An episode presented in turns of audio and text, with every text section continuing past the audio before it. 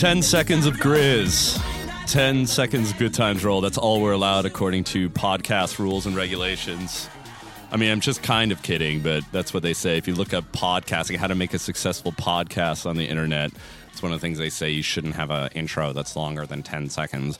Our intro is a little bit longer than 10 seconds. Uh, it's dope music. Um, we secured it before TNT did ahead of the NBA basketball playoffs. Welcome to this, the Red Bulletin Podcast. I'm your host, Andreas Tzortzis. We're talking to top performers in the worlds of sports, adventure, science, culture, music.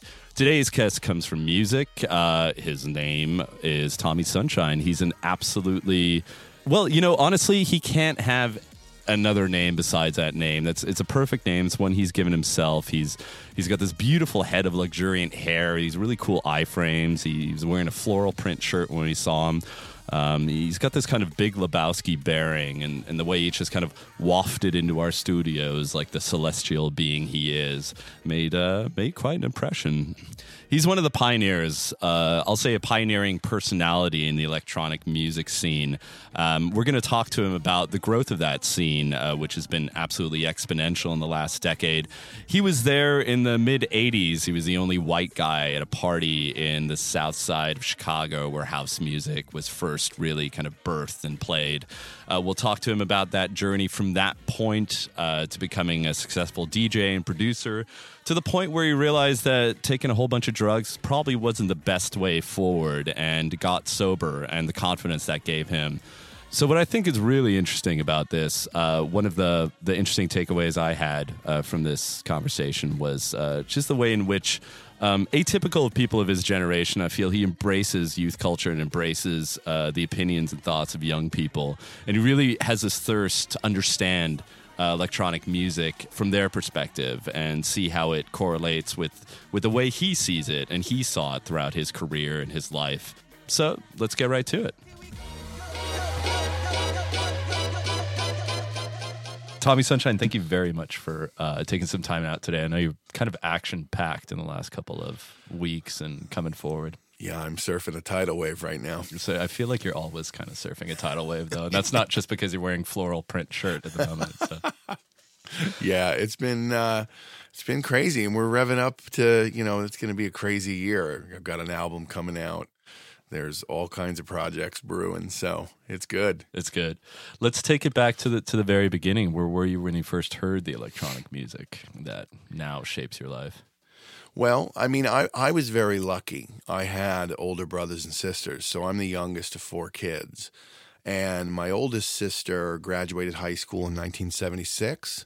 So she was a disco queen. Like, she would get ready to go out, and she lived at home till she was like 21. So by the time she graduated high school, like riding out the 70s, she was going out like five, six nights a week to the disco. And she would, she was, she was a hairdresser. It's like so like Saturday so, Night Fever. No, totally. It's like so stereotypical. But she was a hairdresser and you know, she would go out almost every night. And while she would get ready, she would blast disco. And I, you know, four or five years old, would be, you know, right at right at her knees, like dancing along with her as she was putting on makeup before she would go out. And that was just that became part of my childhood was just constantly listening to disco. And you know, that's where I first heard Kraftwerk, and that's where I first heard Donna Summer and Moroder, and you know, all this incredible electronic disco. And then my sister, who's uh, one year younger, uh, she went off to college, and then she came back from college with like soft cell and like you know new wave music, and so that that was you know that was kind of the next chapter. And then to kind of throw a wrench in it, my brother was in a punk band when he was in high school. So that that was the Dead Kennedys and the Sex Pistols and, and all of that kind of all collided in then being in the suburbs. And, you know, like every other suburban kid, I was listening to Guns N' Roses and, you know, INXS and, you know, living, just being like an 80s kid. But I was sleeping out for concert tickets one night. I think it was actually four INXS tickets. And I was, I was, gosh, I was young. I wasn't even old enough to drive. I was such a young kid, but my parents left one of their cars. So, you know, Chicago's cold. So, like at night, it would get really cold. And they left one of their cars so I could sleep in the car and then get back in line in the morning for tickets. And I was flipping through the channels late at night and I came across WBMX, which was the radio station in Chicago that played commercial free house music on Friday and Saturday nights and you know it was the Saturday night ain't no uh, uh, what was it Saturday night ain't no jive dance party, Saturday Night Live ain't no jive dance party was was uh, was BMX's thing, and uh, there were these guys the Hot Mix Five, and they changed my life. I mean, I heard this music, and you know, I was a bit of a hippie kid as well. So I, you know, I was listening to Hendrix and the Dead, and you know, really s- steeped in the in the beats and all of that. So I was already kind of in counterculture as a teenager in the suburbs. So I was like as much of an outcast as anybody could be. And you know, what, what were what was the mainstream? What were the the jocks listening to that point in the Chicago suburbs. Billy Joel and the Steve Miller Band. You know what I mean? Right. Like not, not and not good. I mean, Billy Joel's great, but not Right. good Billy Joel. Like crap Billy Joel. You know, like pressure. Which is actually a great name for a new band. Crap Billy Joel. Crap Billy Joel. Ladies and gentlemen, Crap Billy Joel. But but you know, it was it was that moment of hearing that music on the radio, and I said to myself, I said, you know, I've been looking for like what our like my generation's hippie thing was going to be, and the first time I heard Acid House, my jaw hit the floor. And I was like, this is it. The sound of the 303 is like, you know, that's our Hendrix. You know, like that's what that is. And and I started going to the city. I started seeking out parties. I started going to a club called Medusa's, which w- did like an early show where they let like underage kids in. And I have to I have to interject here that Chicago is, you know, for those people who don't know, Chicago is widely considered as the birthplace for house music, right? Is that- Absolutely. Yeah. Yeah. And and we got such a good run because it was like not only were we hearing the beginning of house music, but Wax Trax was also in Chicago. So we got uh, industrial music as well. So they were playing, you know, early Acid House alongside Nitzer Ebb and Front 242 and Ministry. And it was just such a beautiful hodgepodge of music when when that was all coming together. And those early parties, I mean, you know, I, I could get emotional if I talk about them long enough because there was nothing we were referencing nothing. There was there was no there was nothing that came before to try to emulate because it wasn't studio 54 there wasn't a red velvet rope at the door. You know you were in a loft on the south side of chicago with a strobe light and those parties were very very black and very very gay. And a kid a white kid from the suburbs strolling into these parties people were like the hell's this dude doing here? You know what I mean? Like it was really, you know, I stuck out. And after a while, like they were like, well, I guess he's not going to go away, so we should probably make friends with him. what what were you dressing up in at this point? I'm just trying to create an image to to to to, to kind of I- the image that's sitting across from me now. I was in purely polyester clothing from vintage vintage Right. stores, and that Right. was that was long before that was a thing. You know, like when Deee-Lite came out, and they were all they all looked like that. Yeah. we were like.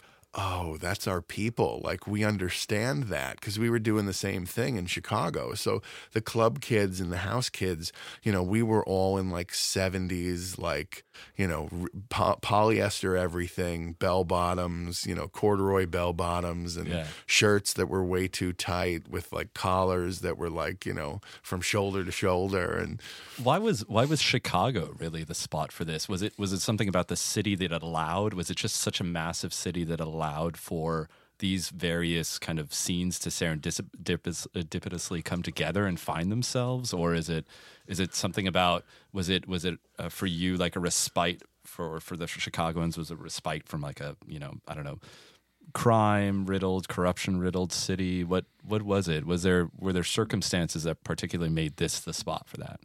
You know i mean i i think you have to remember that chicago you know house music is not the first music to really spring out of Chicago. I mean, Chicago played a big part in blues.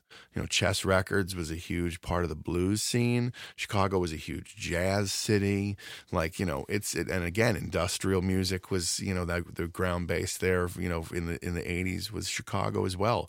So, there's always been such a creative spring in, in the in the Midwest. And I think it's because Chicago is the most cosmopolitan city smack in the middle of the country.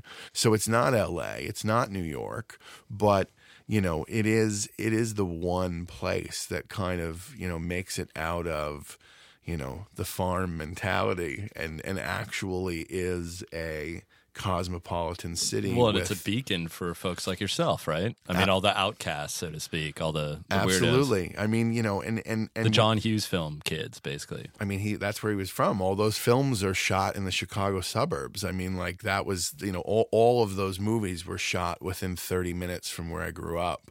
So I mean, that was my growing up. It was Breakfast Club. It was Ferris Bueller's Day Off. But you know, just with Frankie Knuckles as a soundtrack.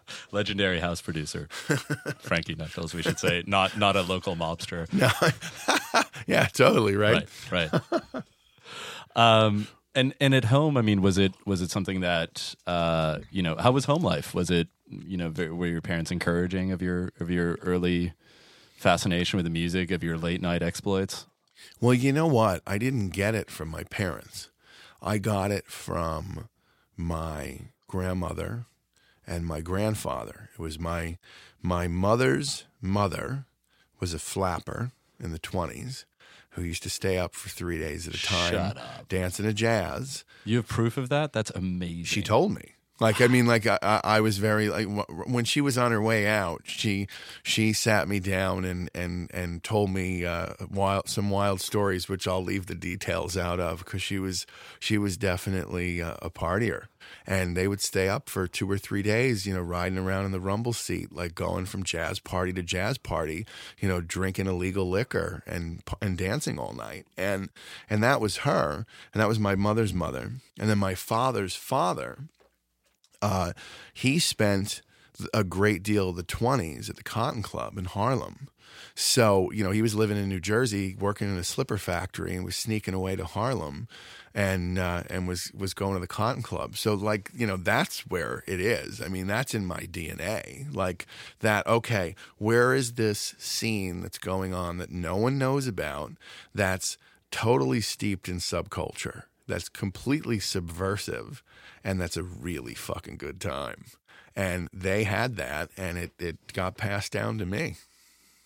And you and when did you make the transition from being just a fan of it and a frequenter of parties to actually kind of experimenting with with uh, with mixing and and with producing your own music? Well, what's funny is I I went out for about six or seven years before I even thought about being a DJ, and it wasn't even my idea. It was it was the the promoters were like, you're at every party. Like, will you just like make this legit and just start spinning? Because you're here anyway.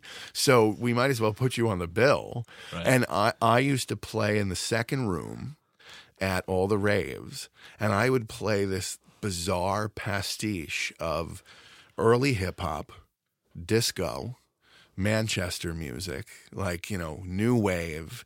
And and I just I saw no boundaries in the way that I would play.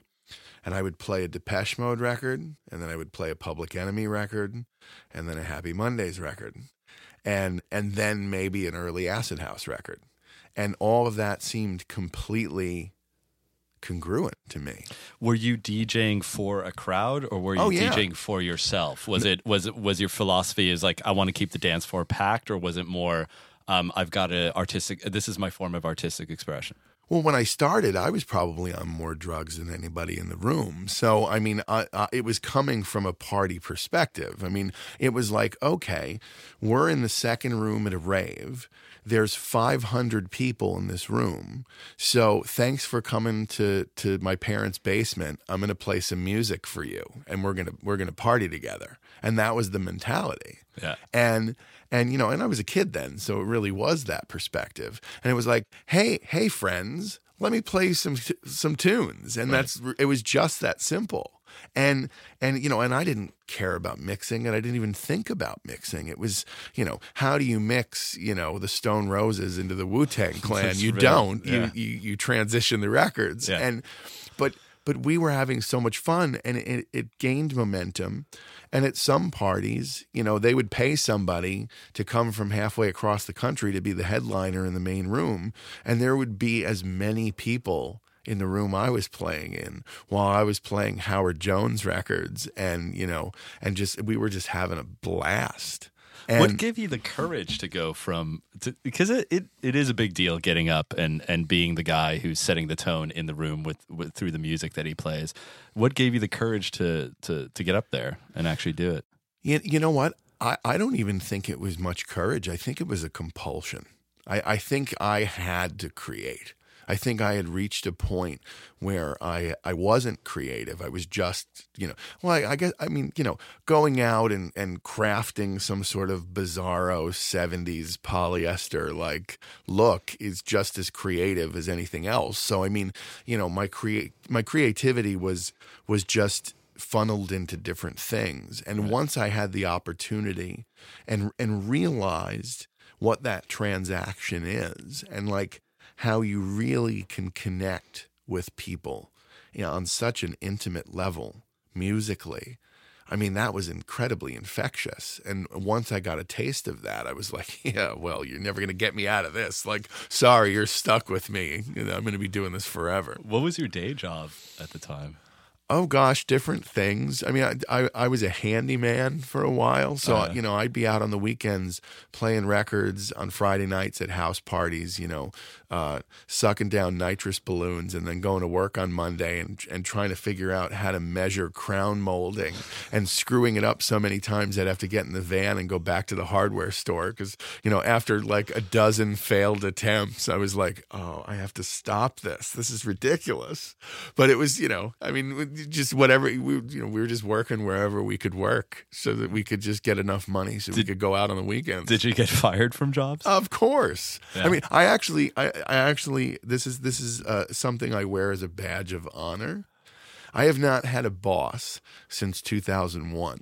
So I have I have worked and existed boss free since 2001, but previous to that, I got fired from every job I ever had, which I love. I think it's hilarious. Yeah, congratulations on that.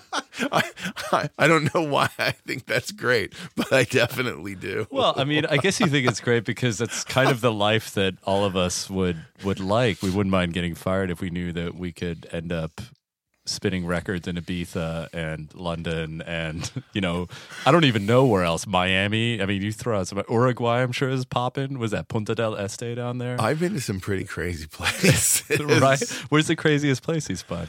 Um. Well, I mean, I played a couple of shows with Bjork in Iceland, so that was that was pretty wild. I So mean, was that was- when Iceland was weird, like in the '90s, or Uh, it was in 2001, so Yeah, still weird. still weird. You know, like they were still doing the the, the airwaves or whatever the festival is over Right. there. So that, that was that had started, but it was. I mean, you know, no people were not flocking there in droves or anything. And Right. that- that's a pretty dire place. Like you've you've really got to. You really got to like you know be ready for that. But I, I I did um I played three or four times in Kiev and that was really cool. Like bef- I mean I would never go back there now. It's a little volatile It's at the moment. sketch, so yeah, I think yeah. I'll give it a decade. But Yeah. but it was uh, those parties were really wild and and Australia is great. I've done. I've done over over ten tours in Australia that have just been unhinged. So I mean it's you know. I played in Shaw Studios in in uh, in Hong Kong where they filmed all the Bruce Lee movies. That was pretty cool. but I mean, but but you're talking about all these disparate places and and just the the connectivity, the vernacular is is the music you're playing. You know, I mean, I, I think that one of the most beautiful things in, in the world is that if you really want to get down to it and you want to communicate with somebody, you know, language is is often a blockade. You know, there's it's not easy a lot of the time, and you know, it's great when you go to like Holland and you go to you know countries like that where they teach English in, in school, so everybody speaks English there. But when you start getting into Eastern Europe and you start getting deep into Asia and like you're kind of screwed. Like no one speaks English. And Well, how can you communicate with people then? Well, we all love to dance. And who doesn't like to feel good? So, you know, if if you can develop um, you know, if you can develop that and and then go to those places and see people in the crowd who are experiencing records and although they might not understand the lyrics to the song they still understand the lyrics to the song because they get the vibe Sure. and that's powerful and when you notice stuff like that you really start to realize that like you know there's you know yeah, sure there's a lot of differences from one end of this of this planet to the other but they become less and less And how when, when important you involve music and how important are drugs to that? Well, I mean, you know, I think I think everybody, you know, has to find their psychedelic center on their own. I mean, I think that you know, some people, you know, some people it, it takes LSD. Some people don't need LSD. Some people can do yoga and they can get the exact same thing out of that than they can from drugs. Would you say there was like a misconception early on that that electronic music was all about, you know, taking, you know, dropping LSD or taking ecstasy and then going out? Is that something that the scene had to fight to overcome? Oh no, we took a shit ton of drugs. Right. I mean that that that that's that that definitely and you know and and there's and that still goes on. But you know, but see, you know, I would I I can't I can't say that you know, at those early raves. I mean, you know, me and my friends were like Hunter S. Thompson 1 through 12, but like, you know, n- not everybody was like that. I mean, we were the extreme, you know? So there's always, and you know, and I don't, I don't think those percentages have changed much. I think you're going to have this core of people who like throw the fuck down and like really, really get into it. And like, you know, their weekends start on Thursday and they end on Tuesday. And, you know, there's, there's that. And then there's the people that go out and they have a couple of drinks and that's about as crazy as they get. Well, maybe that's all they need to unleash the dancing For sure. within, right? No, I mean, for that- sure. And, yeah. you know, not everybody goes out to get fucked up, you know? Yeah. I mean, like it's, you know, there's levels. But, I, you know, and even in that same perspective, I think that, you know, when you look at like, you know, people say that, you know, oh, now there's not as many people who are there for the music, you know, and, and I can tell you firsthand from being there from the beginning, there was a small percentage of people who went out to those parties who truly lived for and loved the music. And everybody else in that room were tourists. They were there and they're the ones that kept the lights on. You know what I mean? Like they're, you know, well, they they- were accepted. Sure, and they and they they paid the bills, and and you know people would come in and they'd you know they'd dance around for, you know, twelve months, eighteen months, and then they'd disappear, and they'd be out, and they'd go have kids and get out of college and not listen to that music anymore, and and I I would say that if you go to a festival and you know maybe maybe there isn't 300 people at a loft in a bad part of town anymore.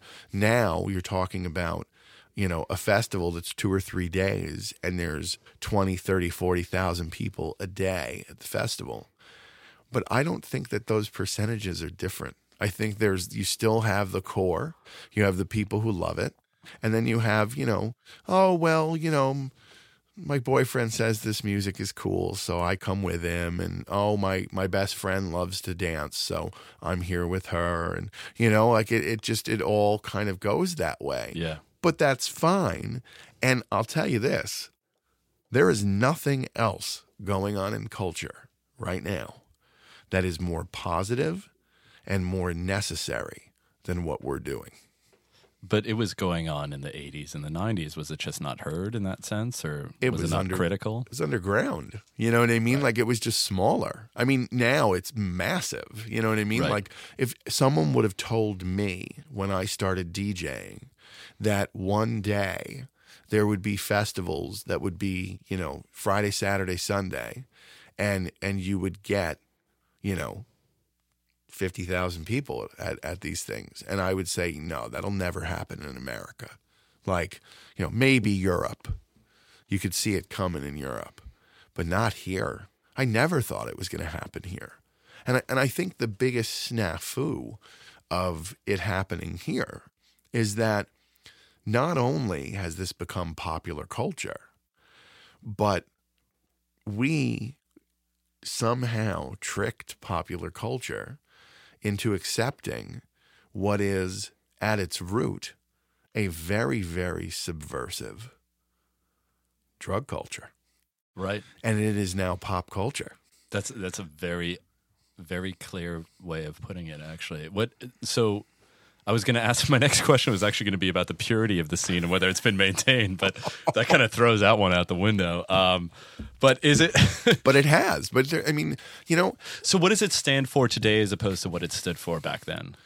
Well, I mean, you know, when when again, I, I I I don't really think that it's changed much. I mean, there's there's there's people that would argue with me. You know, there's there's plenty of people that would say to the contrary, but but I believe that that there were the you know, it was two teams. You know, it was it was the, the the the people that were there because they wanted to preserve the culture and they loved the music, and all of it meant something. I was one of those kids, and then there the other kids were just there to party and you know chase girls and take drugs and you know like raise hell. And those same two teams are still there today. Absolutely, in Yeah. in equal amounts. Like Yeah. in, in, I mean, it, it really hasn't metamorphosized much. Yeah. It's just yeah. gotten bigger. Yeah. You engage in your fair share of public commentary and and in uh, you know refuting what you would say. I would I would say I would say a, a Twitter battle or two probably is in there. Sure. Um, uh, do you feel comfortable being the being the advocate for the scene? Do you feel comfortable being the mm, public spokesman, as you were, for the scene? Well, y- you know, I mean, uh, uh, by no means do I think that I speak for anyone but myself. I mean, you know, I'm I'm incredibly outspoken. I'm an activist. I'm, you know, I'm a lot of things, and probably an asshole to a lot of people. Right. But I mean, I, I speak my mind, and you know, I, I Why why why why do you do that? Like, what drives you to do that? Oh, it's just who I am. I mean, I, I could never be a I could never be a different person, you know? I mean, I I think that it's um it's a blessing to have bandwidth. I think that, you know, there's there's plenty of opinionated people um, today. You can find them in the comment section on YouTube typically. But um, you know, there's there's there's a lot of people with opinions, but they've got no they've got no voice. They have they have no broadcast. And I do. And I don't take that lightly. And I think that if I can talk about human rights and I can talk about the environment and I can talk about politics and I can talk about things that actually matter instead of like, you know, hey, bro, can't wait for the weekend, like, I, I think that that's necessary. And there are very few people that do that because everybody's about protecting their brand and about like, well, I want to write this because this is how I really feel. But I wonder if that will upset anyone. I don't give a fuck about that. Like, I mean, if if you're if you're going to get upset about something that I say, you know, change the channel. Right. Like you sh- you shouldn't be hanging around like my my Facebook or my Twitter because it's only a matter of time before I'm going to piss you off. So just Right. get out of here before it happens. Right, right, right.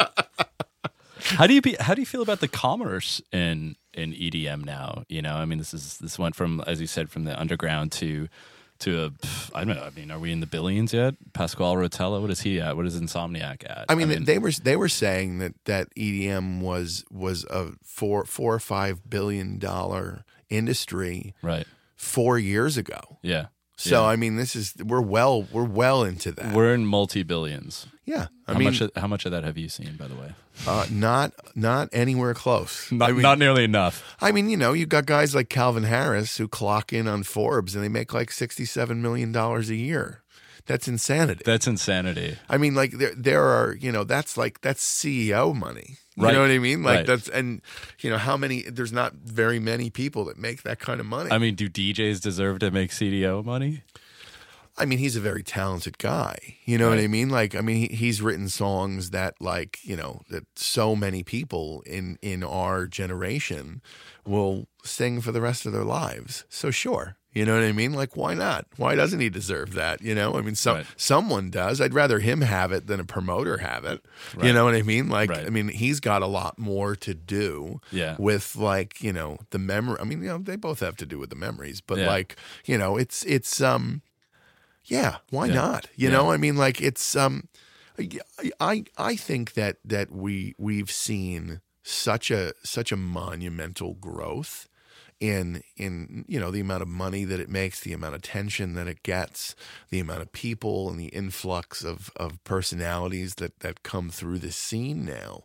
And all that really matters to me is that when I play a gig and I look out at the crowd and I see, you know, people are on their phone, they're busy taking pictures and, you know, taking video and they're not in the moment. You know, they're they're they're they're detached. We're living in a very strange time for that. But as long as there's always, you know, as long as I stand there and I look out into the crowd and I see one person dancing with their eyes closed, alone, they're not with their friends, and they're just having it. Every every time I see that, that presses the reset button, and I'm I'm good for another ten years. And and I always see it. There's there's always someone in in any room, any festival. There's always someone that's having that same transcendental experience that I had the first time I heard electronic music. And as long as I always see that, we're good.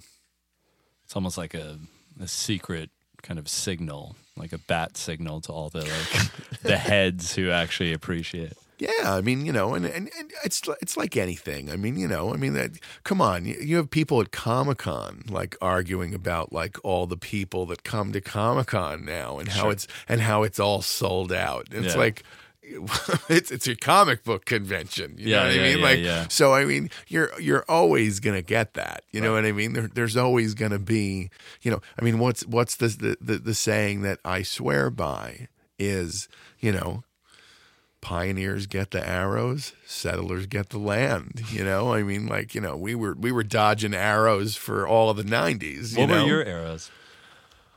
Oh gosh, I well, mean, you mentioned drugs earlier. I mean, Sure. When, when did that? When did that stop being the part of an equation to a Tommy Sunshine night out?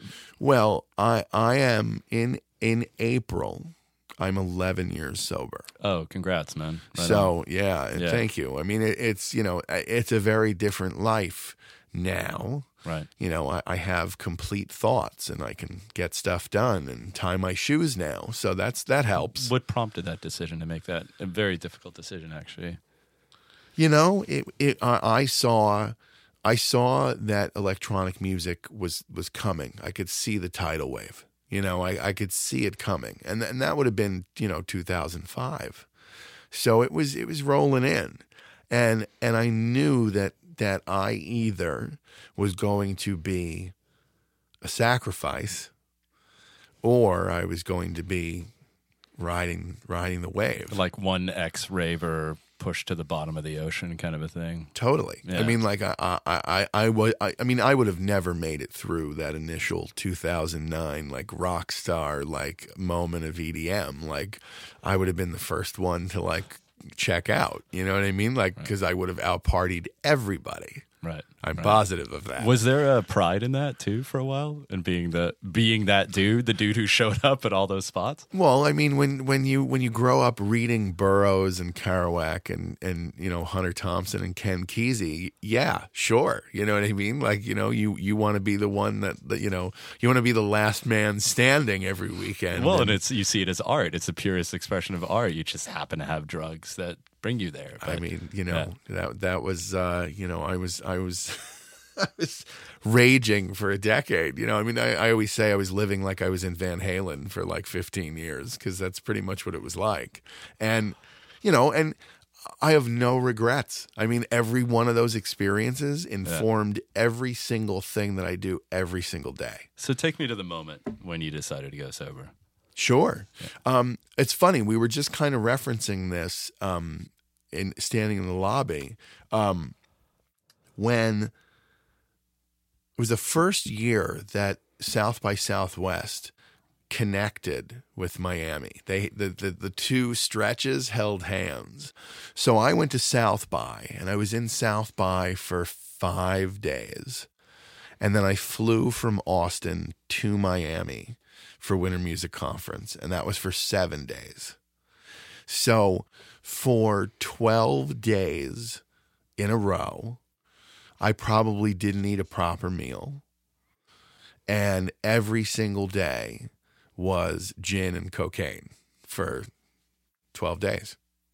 And by the time I got to the end of Miami, I mean, I don't remember much of the la- I don't remember much of Miami. Like, I mean, I hear stories and it's a pastiche of details fed to me secondhand. But at that point, my rider was was a champagne bucket and a bottle of gin on ice, and I would drink that bottle of gin like a Gatorade within the first twenty minutes of my set. And when you're drinking a bottle of gin, the only way you're going to stand up and not disappear into the ER is Coke. So that was just how it was. That was my that was my run. And after doing that, I, I had a, a gig the following weekend in Lima, Peru. Not a good place for Not somebody who Francisco cold turkey. not No, not a good so place much. for someone who loves Coke. So Right. so you know when I would go play in Lima, you know I I would you know I, would go I, you know I would take I, I would I would uh, I would taste the taste the local flavor. So you know they they they would get me uh, what I needed and and I went full on. I was on the rails that night for sure. And I woke up the next day and I had stayed an extra day because I wanted to see the city because it's a beautiful city. Like Peru is amazing. And I woke up that morning and I looked at myself in the mirror and I said, Oh my God, who is this person? I don't know who that is. Like, and whoever that is, they look like shit. And in that singular moment, I was like, I'm either going to do this until it kills me or I'm going to stop. And I went home from Peru and I've been sober ever since. How difficult was it the first couple of days? You know, it, I was never an everydayer. Actually, let me let me rephrase that. So much of addiction is tied to moments as well, right? Sure. How difficult was it when you came upon those first moments again, where you would usually go for the coke and go for the gin? You, you know what? It was it was a lot easier than you'd think because I was so resolute about it. And I I knew what I had to do. And I knew that none of what I'm doing now could have ever happened if I had continued down that road. I would have never had a, a successful production career. I would have never been a successful DJ. I would have never been involved in television and doing all of these these things that I'm now doing. You know, none of that would have been in the cards. I would have done none of that. And I would have just been a guy who was a DJ, who was a drug pig. And that's how I would have been remembered. Would it have been uh, so? That chapter was done then, Mhm. and then did you know what the, how you would begin the next chapter? Was the was there the first paragraphs were they already written in your mind, or was it was it kind of learning by doing, or going down a path and seeing what came of it? I, I've I've never I've never known what I was going to do ever. I wake up every morning and I still don't know what I'm going to do. And there's power in that, by the way, right? for sure. I mean, you know, when when you can remain untethered and you can just kind of like surf the universe, some cool shit happens. You know what I mean? Like you just kind of like go, you go with what happens every day and you figure it out. And you know, it's not it's not that I would never recommend that life for everybody. You know, I mean, you have to be a very particular kind of person Yeah. to understand that some days it's going to suck and some days it's going to be great and you have to be able to to deal with both you know because that's that's you know or or you you know you punch a clock and you know what you, you know exactly what your day is going to be every day Right. but i could never do that i mean that Yeah. was that was out of the cards for me i knew that when i was a teenager Right. Right. i was like there's there is no way that Yeah. i'm going to eat someone's shit for Yeah. 40 hours a week and and figure that out I'll, i i i couldn't do it Yeah, but that's crazy that you have that realization, actually act on it that young an age. You know, it takes people into their I don't know late thirties, mid forties, whatever. You know, to realize that there's a there's an alternate path. But for those of those of the uh, for those listeners out there who want to quit their job where they're eating shit every day, um, when it does a couple of you know warning notes. Uh, your name is Tommy Sunshine. You're a super positive dude. You look like the dude, actually. You've got super long hair. Um, you're wearing a floral print t shirt, as already mentioned. Um, when it does suck, why does it suck? Well, I mean, you know, there there are days that I that I wish that there was some semblance of of routine in what I do. You know, that that would be great. I I I I miss that and long for it sometimes. But you know, it, it's uh I mean, I'm I'm married to an artist as well. So my wife is, you know, she she's as much of a untethered creative as I am. Which is super important to have that because I mean, how could have we to fu- balance how could we function? You know what Yeah, I mean? Like yeah, if if we yeah. were not like both in that in that realm, I don't think we we would have been able to to make it through life. Forget about make it through a relationship. But I mean, it's I mean, you know, and I, I think that that's actually, it's funny that you mentioned that because I, I think that's a huge part of it. I mean, my, my marriage and, and love as a concept plays such a huge part in my life. I, I am a lover. I am not a fighter. I mean, you know, I'm an activist, yeah, but I'm an activist with love. Right. I, I'm not an angry activist. right, You know, I'm not, Right. I'm not at the front screaming at people. yeah, yeah, I'm there because I support the cause. Like and and it's um yeah, it's it's all about love. I mean that that's really what it is. I mean that's what got me sober. It's what's got me through every other part of my life is that I look at things and and when you're interacting with people, you have to acknowledge that we're we're all just trying to figure it out. We're all doing the best that we can from you know with everything. We're just trying to make it through the day. We're just trying to make it work. Everybody is. So when someone's on the other side of a transaction and they're hard to deal with, you don't fight with those people. You walk away. And the main reason I walk away from stuff like that is I'm always afraid it's contagious. I don't want their shit. I don't want their negative like perspective to rub off on me. right. It's like, oh, you're you're like that. Godspeed. I'm Right. out. Like Right. you know, you, you deal with that. I'm not dealing with that. Well, it's one thing to do that when you're in a in a shop and the sales lady's being a bit of a bitch. It's another thing is if it's a I don't know like a contract negotiation or if it's something that's actually important to your livelihood, right? And and support. Like how do you how do you in, in, encounter? I mean, not encounter, but how do you overcome the cynicism in in those interactions, which are inherently cynical? I mean, you're in the music Sure. industry. It's you're in the TV industry now. yep. We should probably plug after the race. We haven't done that yet. But anyway, uh, Oh, I didn't well, know if I could. Well, we could. Well, of course, man. Red Bull on Red Bull, you know. so, but uh, we'll we'll talk about that. I do want to have a couple questions about that later. But um, how do you overcome that cynicism in a, in a very very cynical industry? you don't play ball. I mean that that's really all it is. It's I mean I just call bullshit on it straight away. It's like, you know, uh, if I walk into a room and I I acknowledge that it's a hostile environment, I withdraw. I mean that's it. Like I'm just I'm not, I don't play like that. Like it's like I'll come back when you calm down. That's just how it is. I mean, and and you know what? I've dealt with all kinds of consequences. You know, I've I've had to fire managers, and I've had to walk away from record deals, and you know, booking agents, and all kinds of situations that you know, of course, they they totally affected me. And you, know, don't like- have you don't have moments of doubt after you make those decisions.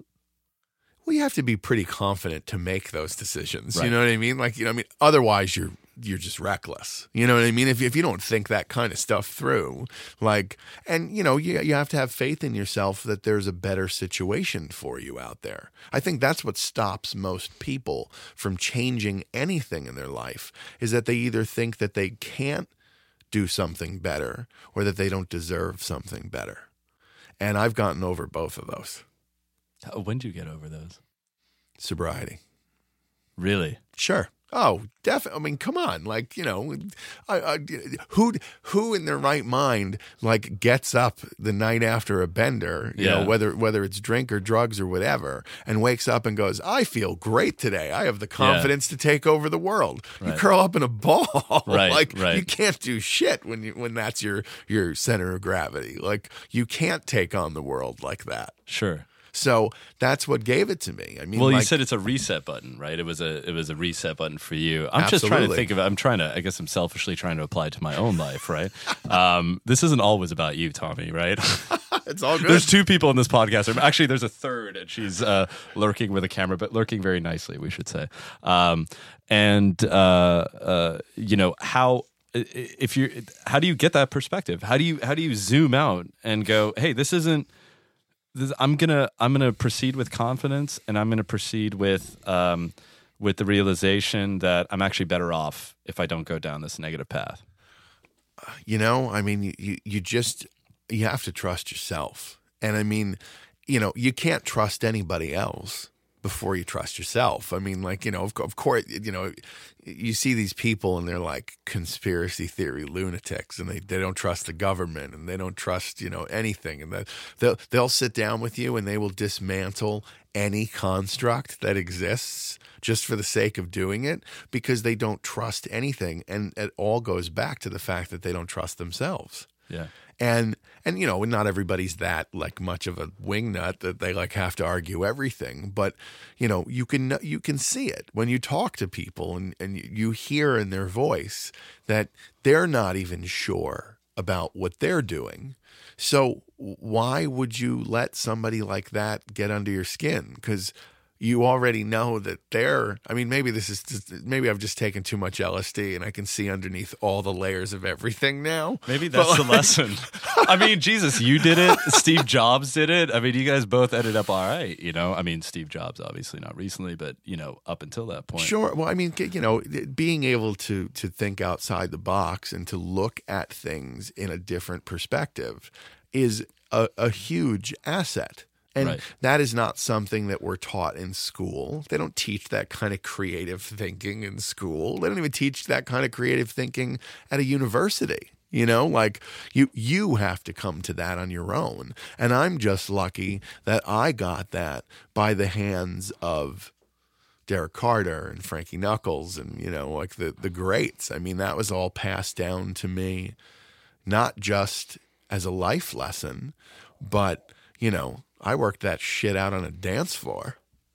Did you get into Kevin Saunderson and Derrick Oh. May and those guys? I got Wanna- to see all of them play in like 91 in Detroit, like in, in like old bowling alleys. Yeah. I mean, unbelievable shit. Like, I mean, Yeah. that was, that was life changing stuff, you know? I mean, being on those dance floors at three o'clock in the morning where, you know, you are literally fighting fighting for your mind, you know, like you're on psychedelics, your eyes are closed, you're listening to techno, you're standing in front of a speaker stack, like, you know, the sound is so loud you can barely like stand up because it's literally if you pause it'll blow you down because it's that loud.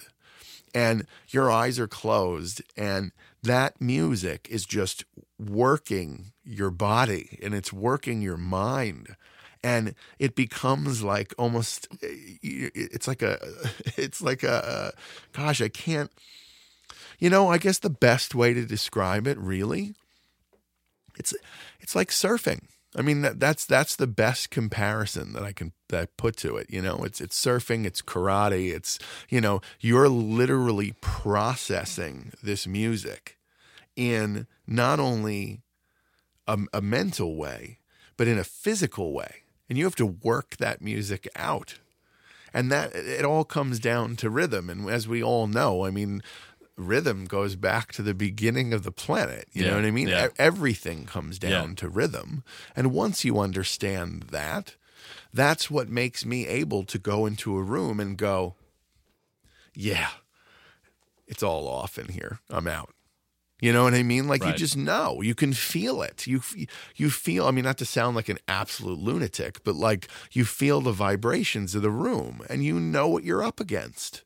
And you know, I mean, the difference is, you know, I do a lot of talks at ADE and at, at, at all these music conferences, and you know, when you walk in those rooms, you feel that everybody is there with an open mind it's a blank canvas. You can feel that. You feel every single person in the room is there to listen to you. And that has a very particular feeling. When you go, when you walk into somewhere and there's someone who is just adversarial and just like literally has cotton in their ears and they're not there to listen to you, like that's not, you you just know, you can feel it. You just get out, Yeah. pull, pull the ripcord, like, Yeah. see ya. bounce.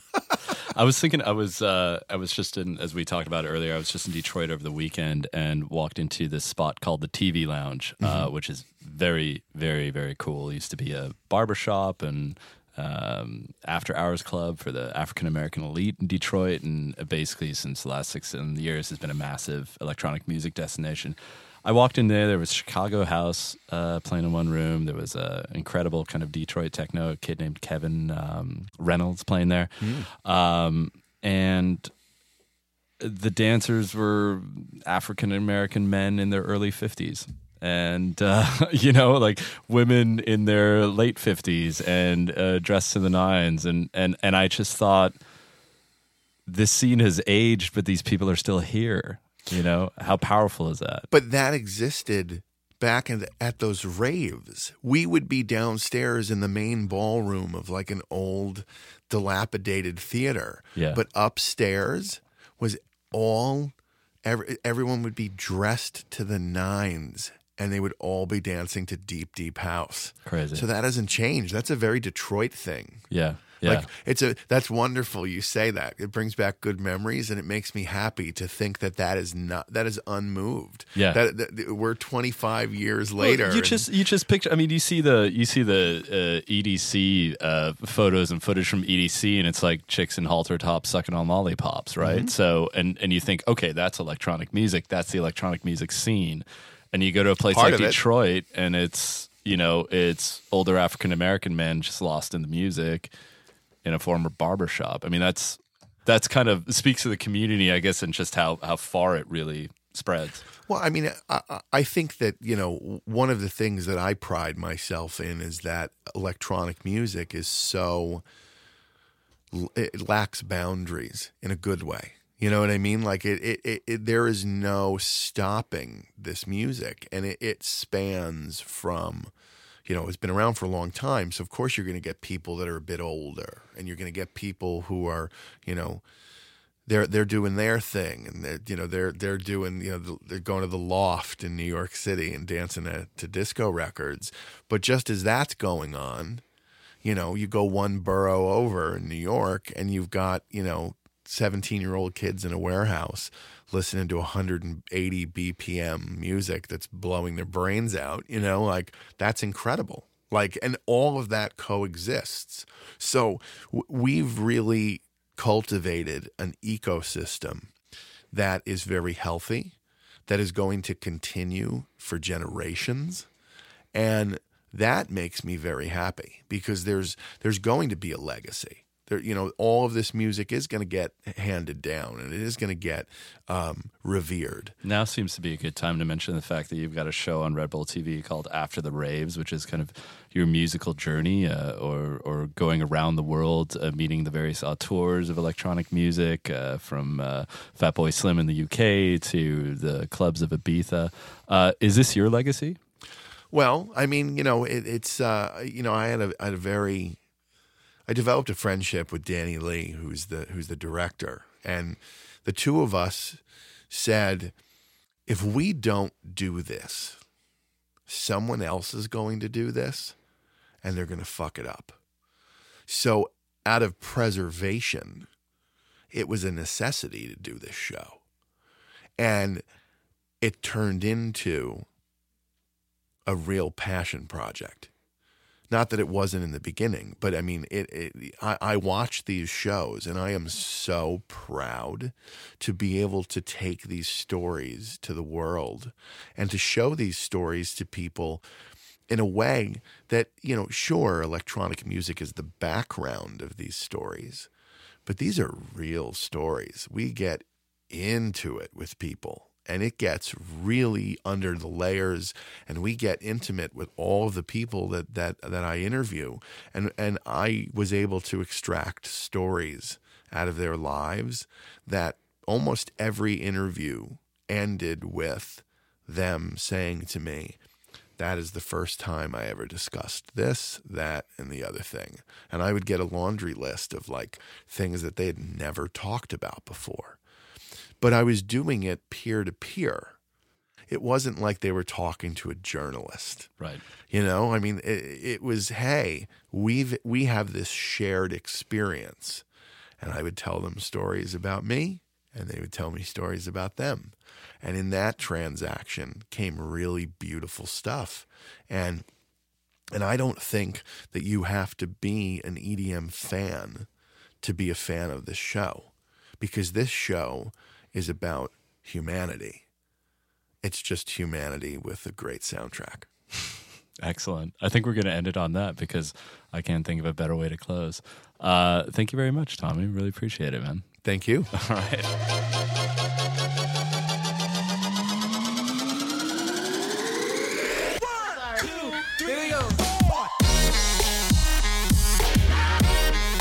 Yes. Wow, that was that was interesting. That was great, actually. Uh, what an interesting fellow Tommy Sunshine is. What a well-spoken storyteller, and he certainly laid his soul bare to us at points. So, so much thanks for that. Uh, that was that was a wonderful cast, wonderful, wonderful session with him. You've probably been listening to us on the iTunes. Please know we're also available on our pod partner hosting platform, Acast. Uh, big shout out to them. And of course, head on over to the Red Bulletin dot com or just simply redbulletin.com for some great stories. Uh, it's basically an expanded version of this podcast. Beautiful words beautiful images and video. And um, you know we're done here. We'll probably just see you next time